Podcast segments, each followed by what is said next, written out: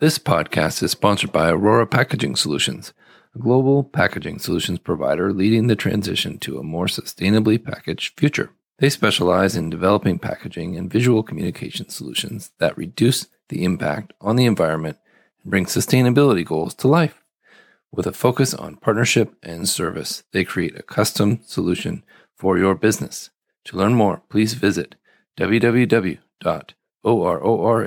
www.ororapackaging.com. Hey guys, how's it going? Good morning. It is Monday, April 7th. Today we've got the usual crew. Nobody's, It's April nobody special. 4th. It's April 4th. April Oh, April 4th at 7. Oh my God, 7.30. it's, it's super early for me today for some reason. But we've got Adam Peek at Packaging Pastor on TikTok, host of People Love Packaging podcast. And we've got Cory Connors at Corey Gated, host of Sustainable Packaging podcast. And you've got me, Evelio Mattos, host of Package Design Unboxed. and at Oh my gosh. Professor And- Packaging. At Professor TikTok. Packaging on Oh, you updated.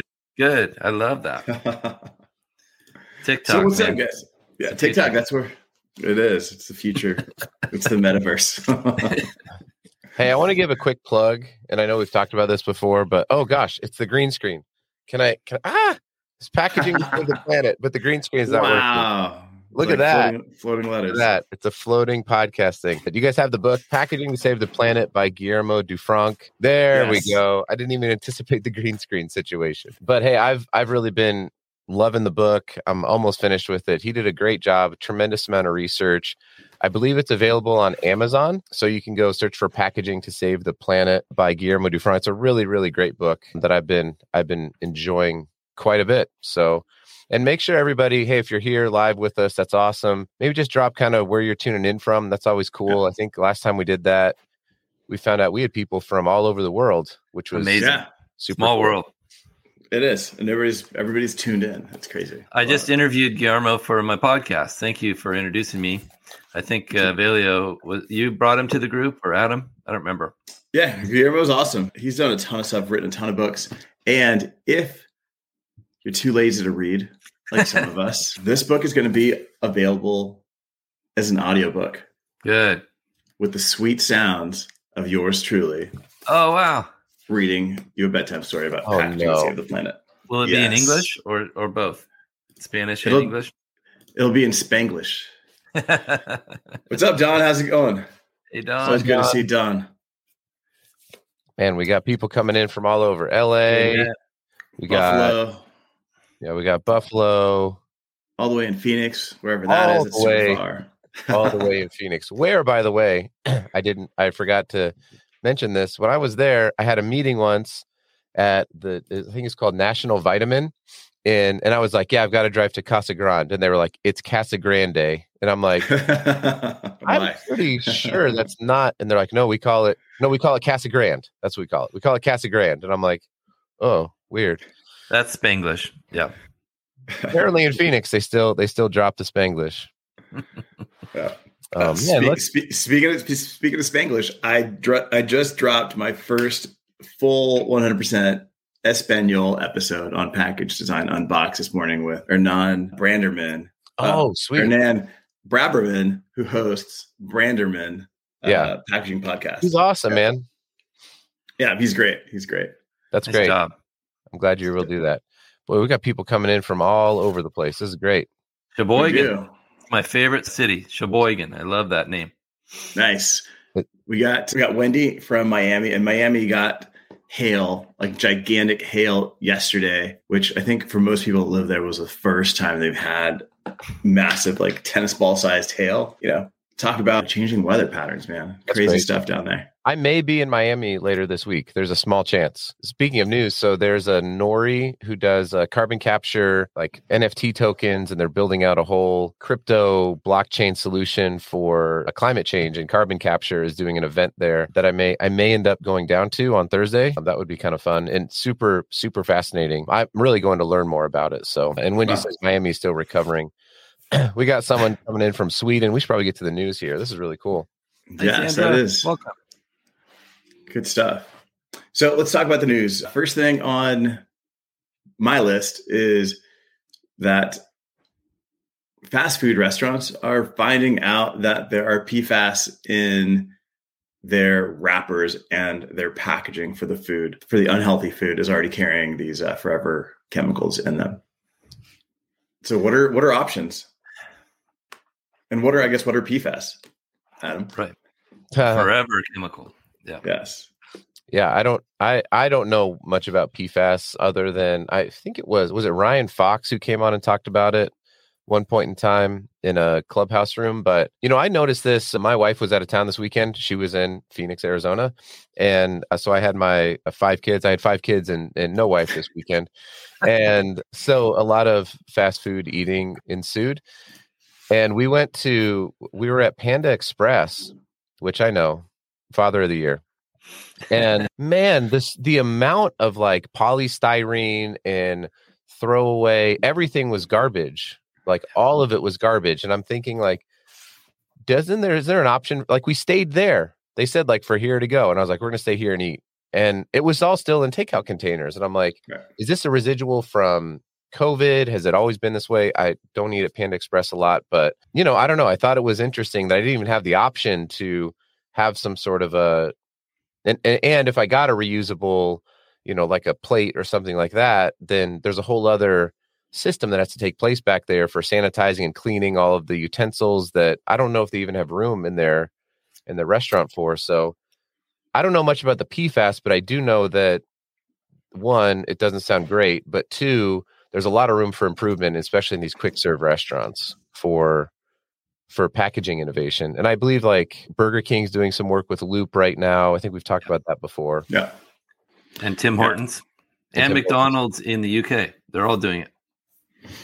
Sweet. Yeah, well, someone yeah. hit up someone hit up Panda Express in Salt Lake City, Utah. yeah, and if you if you check out my episode with Pierre uh, Paslier, who's the co-founder of Notpla, we get into PFAS pretty deep on that episode. You know, he goes into explaining what they are and how they impact the planet, but also his product, Notpla, is really coming to the fast food industry as well. They've got uh, some oh, killer oh, coatings that just dissolve and help start the, the biodegradation process in there. But from what I'm seeing here, hey Guillermo, we were just talking about hey, you. Guillermo. We're just promoting your book, Guillermo. Everyone go go find Guillermo's book. Back go pick up this book. I can't show or, you because look, I got a green screen on.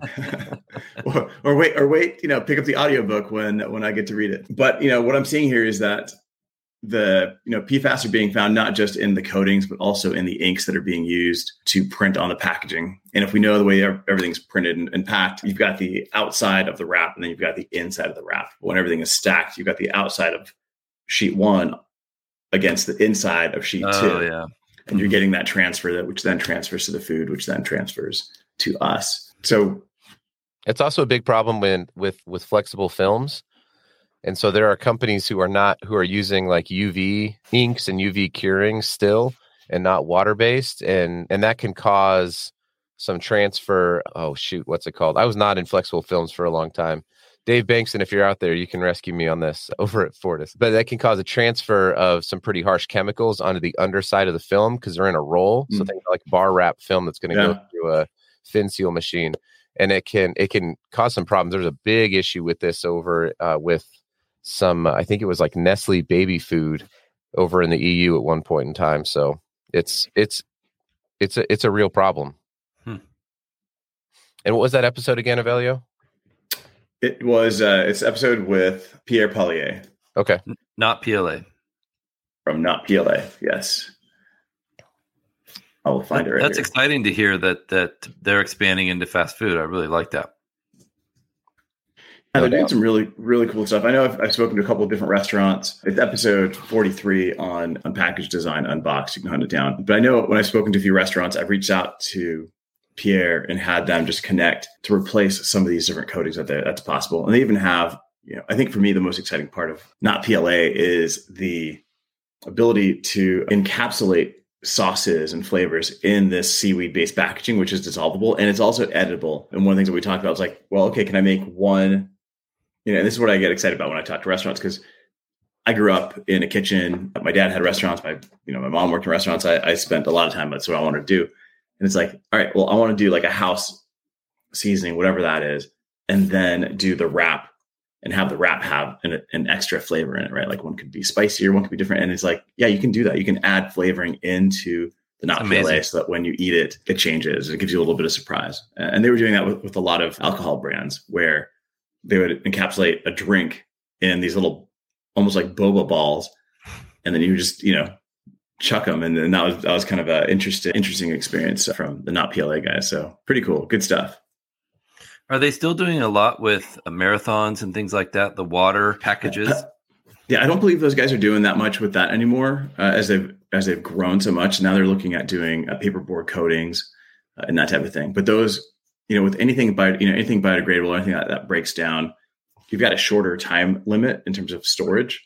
So you know, you've got to you've got to order uh, smaller amounts on a quicker on a faster rotation. Otherwise, it starts breaking down on shelf.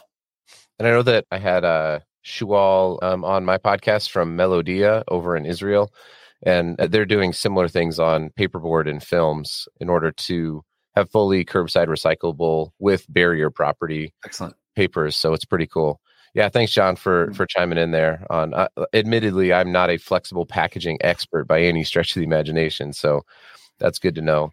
Hey, I know we're getting close to wrapping up. I just wanted to give a quick shout out to uh, Packaging Digest. There was a great article there by Lisa McTigue Pierce, and it, it came out just the other day. If you go to packagingdigest.com, it's on the front page, and it was it was basically a, a survey that, and I see this more and more, that 63% of people are more likely to buy products with clearer recycling directions we need to we need to keep harping on this we have to be clear in our communication on our packaging and I think consumers are starting to demand it more. So how to recycle is great. Just make it even if, if you can't if you can't use how to recycle for some reason, just do your research and and make it clear what someone is supposed to do with it. If they're supposed to put it in the trash, don't greenwash yeah. it. Just tell them to put it in the trash. Yeah.